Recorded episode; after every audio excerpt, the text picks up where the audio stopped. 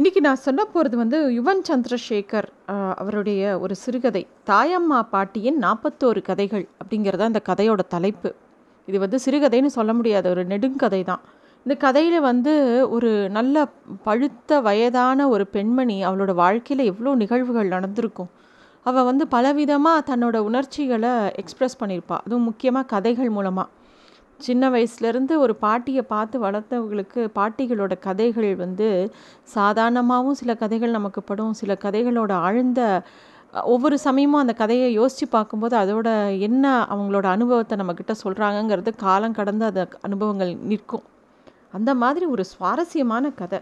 பெரிய கதை தான். ஆனால் இந்த கதையை வாசிக்க ஆரம்பிக்கும்போது ஒரு பெரிய ஒரு குறுநாவலையே படிக்கிற அளவுக்கு ரொம்ப சுவாரஸ்யமாக இருந்தது. நான் இந்த கதையை முழுக்க சொல்லவே முடியாது. இருந்தாலும் அந்த கதையில் எனக்கு ரொம்ப பிடிச்ச சில இடத்த மட்டும் எடுத்து தான் இன்றைக்கி கதையாக சொல்ல போகிறேன் இந்த கதை எங்கேருந்து வேணாலும் சொல்லலாம். இது ஒரு சுவாரஸ்யம் இந்த கதையில். இந்த அதுக்காகவே இவரோட இந்த கதையை எடுத்து படிக்கணும் எல்லாரும். ஏன்னா இப்படி கூட கதை எழுதலாம் அப்படிங்கிற மாதிரி ஒரு இது. அதாவது ஒரு நாவலில் தான் வந்து இந்த ஒரு சுதந்திரம் நமக்கு கிடைக்கும். ஏன்னா எந்த விதமான இடத்துல இருந்தும் ஒரு நாவல் எடுத்து படிக்கலாம். நமக்கு வந்து அதில் ஒரு கனெக்டிவிட்டி கிடைக்கும். அது மாதிரி இந்த கதையை ஒரு குறு நாவல் அப்படிங்கிற வடிவத்தில் தான் அவர் எழுதியிருக்காரோ அப்படின்னு தோணுது. இந்த கதை எப்படி ஆரம்பிக்கிறதுனா தாயம்மா பாட்டிக்கு வைத்தியர்கள் நாள் குறித்து விட்டார்கள். அதிகபட்சம் பதின பதினைந்து நாள் தா தாங்கலாம். பாட்டியும் இனி இரு இருந்து பார்ப்பதற்கு ஒன்றுமில்லை. பேரர்கள் எல்லாம் குடும்பஸ்தர்களாகி ஒரு பேரன் விவாகரத்து வாங்கியாகிவிட்டது. புற்றுநோயால் கனத்த வலது மார்பை கட்டிலில் கிடத்தி ஒருக்களித்து படுத்து கொண்டிருந்தாள் பாட்டி. இந்த பாட்டி வந்து ரொம்ப வயசானவ. அவளுக்கு வந்து உடம்பும் சரியில்லை. டாக்டர் வந்து இன்னும் ரொம்ப நாள் இருக்க மாட்டாங்க அப்படின்னு சொல்லியாச்சு. பாட்டிக்கு வந்து ரொம்ப எல்லார் மேலேயும் பிரியம் ஜாஸ்தி. முக்கியமாக இந்த கதையை சொல்லக்கூடிய கிருஷ்ணாங்கிறவன் மேலே ரொம்ப பிரியம் ஜாஸ்தி. அடிக்கடி பாட்டி சொல்லுவாள் பேரங்களில் தாத்தாவை அப்படியே உரிச்சு வச்சு பிறந்தவன் நீ ஒத்தந்தாண்டா அப்படின்னு சொல்லிட்டு. பாட்டியோடு இருக்கும்போது அதுவும் கடைசி காலத்தில் கடைசி நேரங்களில் இருக்கும்போது பாட்டி நிறைய கதை சொல்லுவா இல்லையா? அந்த மாதிரி இவனுக்கு நிறைய கதைகள் சொல்கிறா முத நான் ராத்திரியே கிட்டத்தட்ட ஒரு பத்து கதை சொன்னான் எல்லாமே குட்டி குட்டி கதை தான். ஒரு கதையை சொல்லிவிட்டு ரொம்ப பெரிய மூச்சு விடுவாள் அந்த மூச்சு விட்டுட்டு திருப்பியும் கதையை சொல்ல ஆரம்பிப்பாள் அப்படி அவள் சொல்ல கதைகள்லேருந்து என்னெல்லாம் கதைகள் சொன்னா அப்படிங்கிறத பார்க்கலாம். முதல்ல அவள் சொன்ன கதை அவளோட கல்யாண கதை. உங்கள் தாத்தா என்னை கல்யாணம் பண்ணிக்கும்போது அவருக்கு வயசு இருபத்தொன்று எனக்கு பத்து வயசு. கோட்டயத்தில் வீடு தேடி வந்து என்னை பெண்ணு கேட்டார். கூடவே அவருடைய மாமா அவரை உங்கள் அம்மாவே பார்த்ததில்ல. அவரும் வந்தார். கஷ்டப்பட்ட குடும்பமா எங்கள் குடும்பம். கல்யாணத்துக்கு ஒருத்தன் கேட்ட உடனே கல்யாணம் பண்ணி கொடுத்துட்டாங்க. இங்கே வந்தப்போ எங்களை அப்படியே வரவேற்றது யார் தெரியுமா? உங்கள் தாத்தாவோட மூத்த பொண்டாட்டி அப்படிங்கிற முத கதையை சொல்கிறான் அதுவே ஒரு அதிர்ச்சியான ஒரு கதை தான் அடுத்தது அவள் சொல்கிறா நான் நான் பெரிய பொண்ணு ஆகும்போது எனக்கு வயசு பதினாலு வயசு. எங்கள் வம்சத்தில் எல்லாருக்குமே எல்லாமே தாமசம்தான் சீர் செய்ய வந்த எங்கள் பெரியண்ணா என்ன தெரியுமா அவன் சீர் செய்யறதுக்காக ஆசையாக வந்தான். ஆனால் எங்கள் தாத்தாவோட மூத்த பொண்டாட்டி இருக்கா இல்லையா மூத்தார் கையால் அப்படி ஒரு அடி வாங்கினான். அத்தோட அதுவும் என்ன அடி சாதாரண அடி இல்லை விளக்கமாத்தாலே அடிச்சாவோ. அத்தோட எனக்கு பிறந்தகமே இல்லாமல் போயிடுச்சு. அதுக்கப்புறம் தாத்தா அவங்க தாத்தா என்ன பண்ணார் தெரியுமா? அந்த மூத்தாரை மெயின் ரோட்டுக்கு அந்த பக்கம் தனியாக ஒரு குடுத்தனம் வச்சாரு. அதுலேருந்து அவங்க பேரையே ரோட்டு லக்ஷ்மி அக்கான்னா நாங்கள் எல்லாம் சொல்லுவோம் அப்படிங்கிற இன்னொரு விஷயத்த சொல்கிறாங்க அது மாதிரி நிறைய கதைகள் தன்னோட ச வாழ்க்கையில் நடந்த முக்கியமான விஷயம் எதெல்லாம் அவங்களுக்கு நினைவுக்கு வருதோ கடைசி காலத்தில் அதாவது இன்னொரு பத்து நாள் தான் உயிரோடு இருக்க போகிறாங்க அப்போ என்னெல்லாம் வருதோ அதெல்லாம் இவர்கிட்ட சொல்லிக்கிட்டே வராங்க. அப்போ இன்னொரு விஷயம் சொல்கிறாங்க உங்கள் அம்மாவை பொண்ணு கேட்டு வந்தப்போ உங்கள் அப்பா கையில் ஒன்றுமே ஒரு காலனா கிடையாது. அப்போ எனக்கு பத்து குழந்தைங்க. உங்கள் அம்மா தான் மூத்தவ. பதினொன்றாவதாக உண்டாக இருந்தேன் மூத்தவளை எப்படியாவது கரையேற்றணுமேன்னு கல்யாணம் பண்ணி கொடுத்தோம். கல்யாணத்துக்கு மறு மாதம் வடை தட்டை கையில் எடுத்துட்டு சந்தையில் விற்க போகிறான் உங்கள் அப்பா. வெறும் வடையெல்லாம் விற்கிற வேலை தான். வீட்லேயே வடை சுட்டு அதை கொண்டு போய் விற்கிற வேலை. அப்போ ஒரு சாமியார் ஒருத்தன் வடைய தட்டை பிடுங்கி அப்படியே கொட்டிட்டான். அப்புறம் பதில் தே பதிலே பேசலை. உங்கள் அப்பா பேசாமல் வீட்டுக்கு வந்து ஓன அழுதான். அந்த சாமியார் பெரிய யோகியான் அவதூதர்னு எல்லாரும் சொன்னாங்க. அதுக்கப்புறம் ஒரே ஏறுமுகம்தான் உங்கள் அப்பனுக்கு. பங்களா என்ன தோட்டம் என்ன துறவு என்ன? அவ்வளோ சம்பாதிச்சான். ஆனால் கடைசி வரைக்கும் அவன் வந்து உங்கள் தாத்தா கிட்ட பேசலை. மாமனார் சாகிற வரைக்கும் அவரோட ஒரு வார்த்தை கூட பேச மாட்டேன்னு சொல்லிட்டான் அவன். இந்த மாதிரி பாட்டி நிறையா கதை சொல்லிக்கிட்டே வராங்க. அதில் வந்து சுப்பு சாஸ்திரி பட்டணத்துக்கு போன கதை அவங்களுடைய பொண்ணு ருக்மணி வந்து கிணத்துல விழுந்த கதை இந்த மாதிரி நிறைய சொல்கிறாங்க அதே மாதிரி இன்னொரு கதை சொல்கிறாங்க விசாலாட்சி அம்மன் கோவில்னு ஒரு கோவில் இருக்குது அந்த சன்னதி கதவை ஐயாப்பட்டன் அப்படிங்கிறவர் போய் திறக்கிறாரு. அப்போ அந்த கதவில் இருக்கிற மணிகளில் ஒரு மணியை காணும்.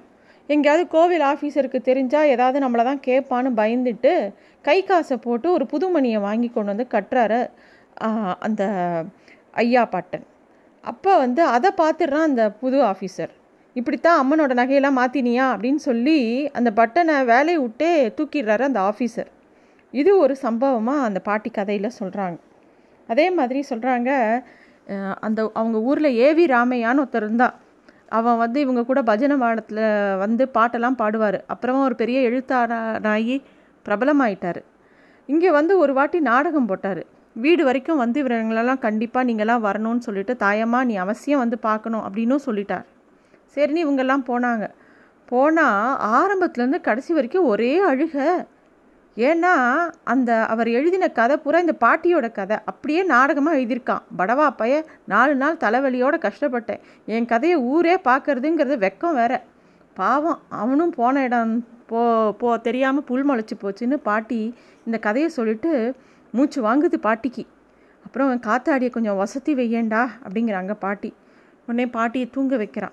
மறுநாள் பாக்கி கதையை சொல்லு பாட்டின்னு சமாதானப்படுத்தி தூங்க வைக்கிறான். மறுநாள் பாட்டி பயங்கர உற்சாகமாக பக்கத்து வீட்டில் காந்தின்னு ஒரு பொண்ணு இருந்ததும் அவளோட வாழ்க்கையை பற்றியும் அப்புறம் வந்து இன்னொரு சமயம் அந்த ஏவி ராமையா எழுதின புஸ்தகத்தை படிக்கும்போது தனக்கு ஏற்பட்ட உணர்ச்சி இதெல்லாம் சொல்லிக்கிட்டே வராங்க. இன்னொரு சம்பவம் சொல்கிறாங்க காமாட்சியோட கல்யாணத்தப்போ பயங்கர பணமுட காமாட்சிங்கிறது பாட்டியோட ஒரு பெண்ணு இன்னொரு பெண்ணு. கல்யாணம் முடிஞ்சு வீட்டுக்கு வந்தால் சாப்பாடே திண்டாட்டம் அப்படிங்கிற நிலமை இருந்து ரொம்ப கடன் கஷ்டம். என்ன பண்ணுறதுனே தெரியல. கடனை உடனே வாங்கி எப்படியாவது பண்ண கல்யாணம் பண்ணிடணும் அப்படிங்கிறதான அந்த காலத்தில் எல்லாருக்கும் எண்ணம். அதனால் எல்லாத்தையும் பண்ணியாச்சு கல்யாணமும் நடந்துடுது ஆனால் சாந்தி கல்யாணத்துக்கு அந்த அறைக்குள்ளே போகணுன்னா மைனர் சங்கிலி போட்டால் தான் ஆச்சுங்கிறான் இவங்க வீட்டு சித்தப்பன். அப்போ வந்து அந்த சின்னமனூர்காரங்கள்லாம் துட்டுனா அப்படி ஒரு ஆசை அவங்களுக்கு. பணம் தான் பிரதானம். உறவுகள்லாம் பெரிய விஷயம் கிடையாது. இதெல்லாம் பார்த்துக்கிட்டே இருந்தார் ரஹீம் பாய் அப்படிங்கிறவர். அவர் தான் ஏற்கனவே இவங்களுக்கு நிறையா காசு இந்த கல்யாணத்துக்கு கடனாக கொடுத்தாங்க. அங்கே அவர் கொடுத்த ப இதில் தான் புடவையே பட்டுப்புடவையே வாங்கியிருக்கு. அவர் வந்து இது என்னமோ பிரச்சனை நடக்குதுன்னு தெரியுது. அந்த ரஹீம் பாய் வந்து இவங்களை கூப்பிட்டாங்க. இங்கே வாமா என்னம்மா பிரச்சனை அப்படின்னு கேட்டோடனே தாய் என்ன பிரச்சனை? அப்படின்னு கேட்டோடனே இதுதானா விவரம்? அப்படின்னு சொல்கிறாங்க இந்த மாதிரி கல்யாண வீட்டில் இன்னொரு மைனர் செயின் கேட்குறாங்க அப்போ தான் இந்த பொண்ணை அந்த அறைக்குள்ளேயே அனுப்புவாங்களாம் அப்படின்னு சொன்ன உடனே அந்த பாய் என்ன பண்ணுறாருனா கழுத்தில் இருந்த சங்கிலியை கழட்டி கொடுத்துட்றாரு அந்த மனுஷன். தாத்தா பதறி போயிடுறாரு. பா என்ன வேலை பண்ணுற திருப்பி நான் காசு தர வேண்டாமா உங்ககிட்ட என்கிட்ட அவ்வளோ காசு கிடையாது. ஏற்கனவே வாங்கின காசை அடைக்கணும் நான் அப்படின்னு தாத்தா பதறி போகிறாரு ஆனால் பாய் சொல்கிறாரு யாருவே திருப்பி கேட்டா உமக்கிட்ட என் குழந்தைக்கு நான் செய்த மொயின்னு பத்தாதுன்னு அல்லாவோட சித்தம். கொண்டு போய் கழுத்தில் போட்டு வேலையை நடத்துவே அப்படின்னு சொல்லிட்டு பாய் கிளம்பி போகிறார் இந்த அம்மா வந்து அப்படியே அந்த பாய்க்கு நமஸ்காரம் பண்ணி அழறா. எதுக்கு சொல்கிறான்னா அந்த காலத்தில் அந்த மாதிரி மனுஷங்க இருந்தாங்கங்கிறத ஒரு விஷயமா இந்த பேரனுக்கு அந்த பாட்டி கதையை சொல்கிறான் பாட்டி தன்னோட குழந்தைகளோட வாழ்க்கை ஒவ்வொருத்தருக்கும் ஒவ்வொரு மாதிரி அமைஞ்சிருக்கு. ஒவ்வொரு விஷயமா சொல்லும்போது தன்னோட பெரிய பையன் ராமநாதனுக்கு ஜோசியர் திருமலையங்காரோட பொண்ணு ரங்கநாயகியை கல்யாணம் பண்ணிக்கணும்னு ரொம்ப ஆசை. ஆனால் கண்டிப்பாக ஒத்துக்கவே ஒத்துக்கலை. இவங்க தாத்தா ஒத்துக்கவே இல்லை. கண்டிப்பாக வைஷ்ணவ பொண்ணெல்லாம் கல்யாணம் பண்ணிட்டு இங்கே வர முடியாதுன்னு தாத்தா தெளிவாக சொல்லிட்டார். அந்த பொண்ணுக்கும் வேறு இடத்துல நல்ல விதமாக கல்யாணம் ஆச்சு. ஆனால் அந்த குழந்தை அந்த பொண்ணுக்கு குழந்த பாக்கியமே இல்லை.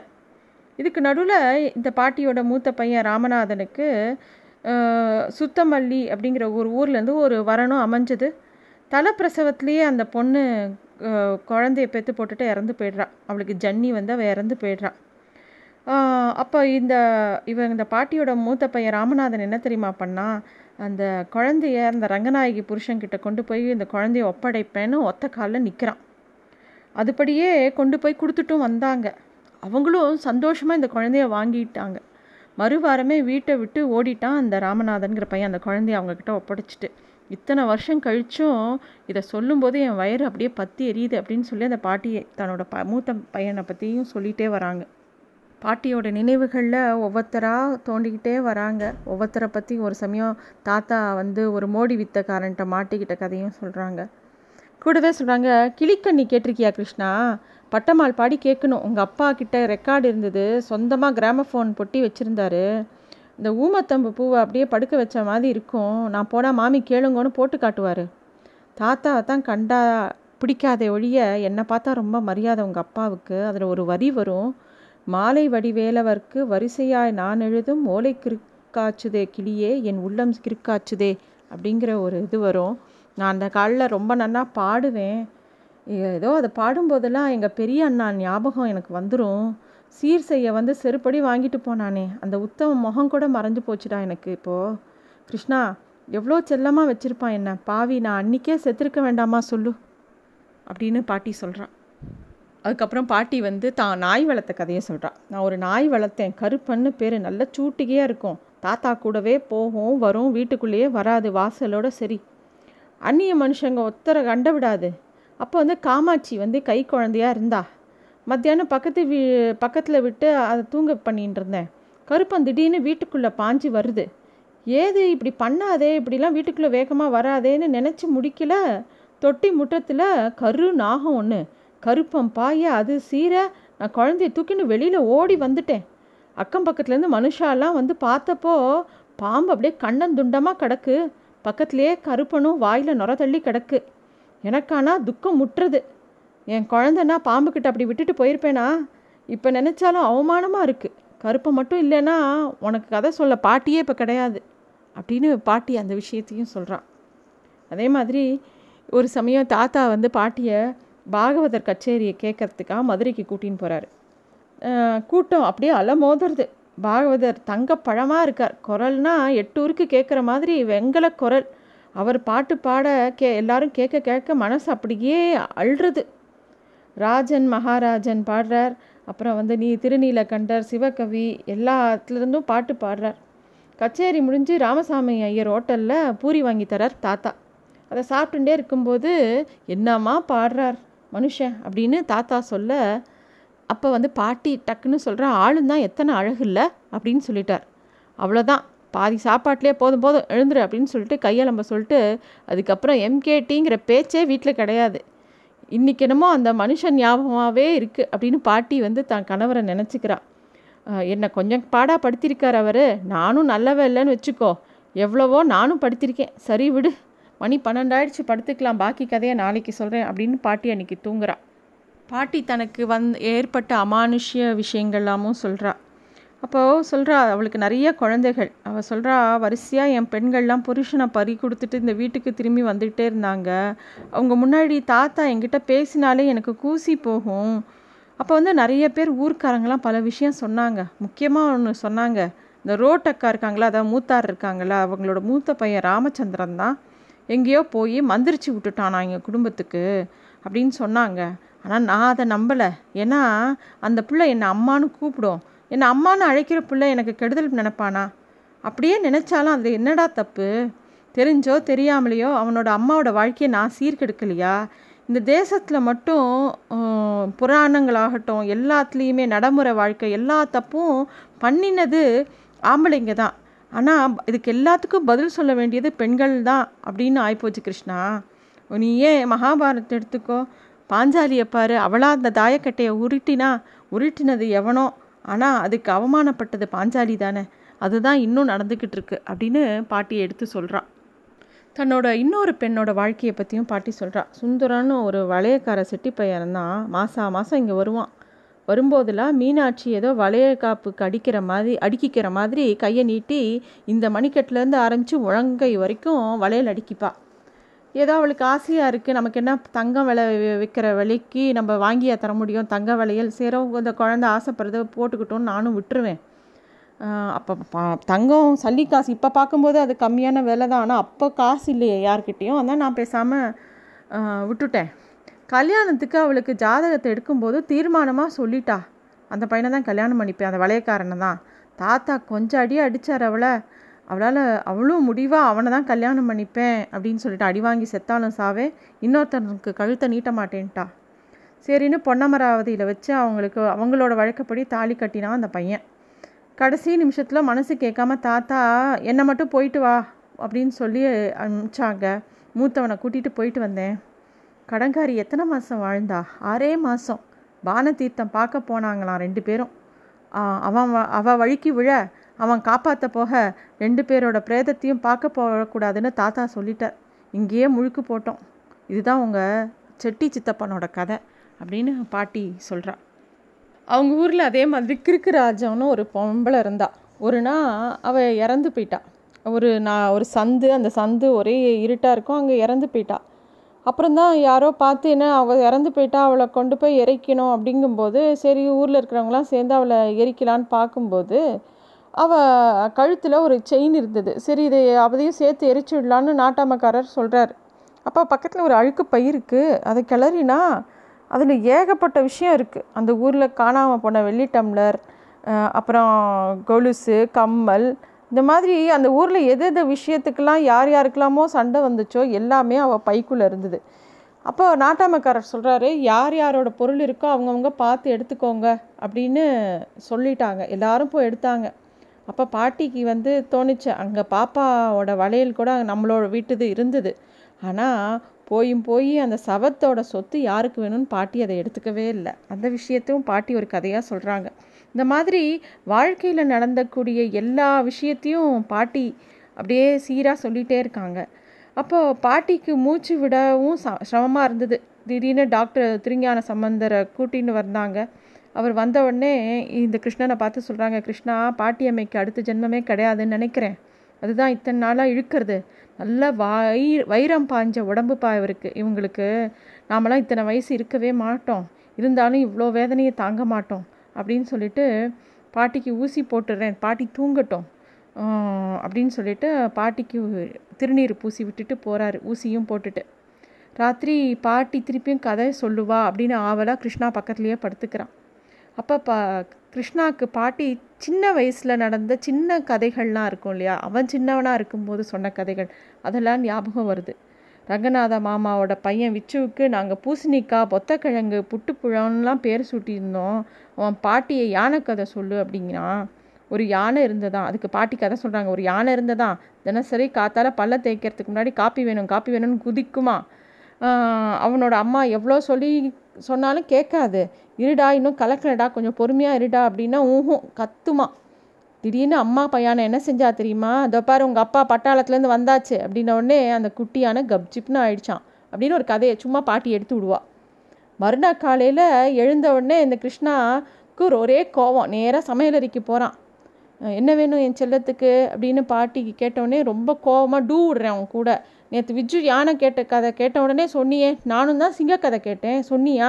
அடுத்த வாட்டி லீவுக்கு நான் வரேனா பாரு அப்படின்னு ரொம்ப கோவமாக சொல்கிறான் பாட்டி ரொம்ப ஆச்சாரமானவ குளிக்கிறதுக்கு முன்னாடி யாரையும் தொடமாட்டா. இருந்தாலும் அன்றைக்கி கிருஷ்ணன் அப்படியே அணைச்சிக்கிறா. சொல்கிறா இவ்வளோ தானே இப்போ சொன்னால் போச்சு. அந்த யானை தினமும் அடம் பிடிக்கும்னு சொ சொன்னேன் இல்லையா? அது ஒரு சிங்கம் பார்த்துட்டே இருக்குமா? கண்ணு இமைக்காமல் சிங்கம் ஒரு தடவை கண்ணை மூடி திறந்ததோ யானைக்கு ஒரு வயசு கூடிடும். இப்போ பார்த்தியா நான் யானை கதையோட சிங்கக்கதையை சேர்த்துட்டேன். சிங்கக்கதைக்குள்ளே தான் எல்லா கதையுமே இருக்குது சிங்கம்தான் பெரிய கதை அப்படின்னு பாட்டி வந்து சமாதானப்படுத்துகிறா கிருஷ்ணனை.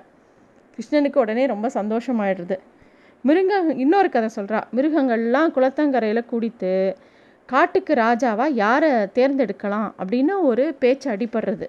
ஒரே சத்தம். ஒரு குரங்கு சொல்கிறது நான் தான் கிழக்கி கிளவு தாவறேன். நான் தான் ராஜாவாக இருப்பேங்கிறது. ஒட்டச்சிவிங்கி சொல்கிறது நான் நின்ன இடத்துல இருந்தே எல்லா உயரமான கிளையிலேருந்தும் சாப்பிட முடியும். நான் தான் ராஜா அப்படிங்கிறது. மீன் சொல்கிறது தண்ணிக்குள்ளே நடக்கிறத நிர்வாகம் பண்ண ஆள் வேண்டாமா? நான் தான் அப்படின்னு சொல்கிறது மீன்.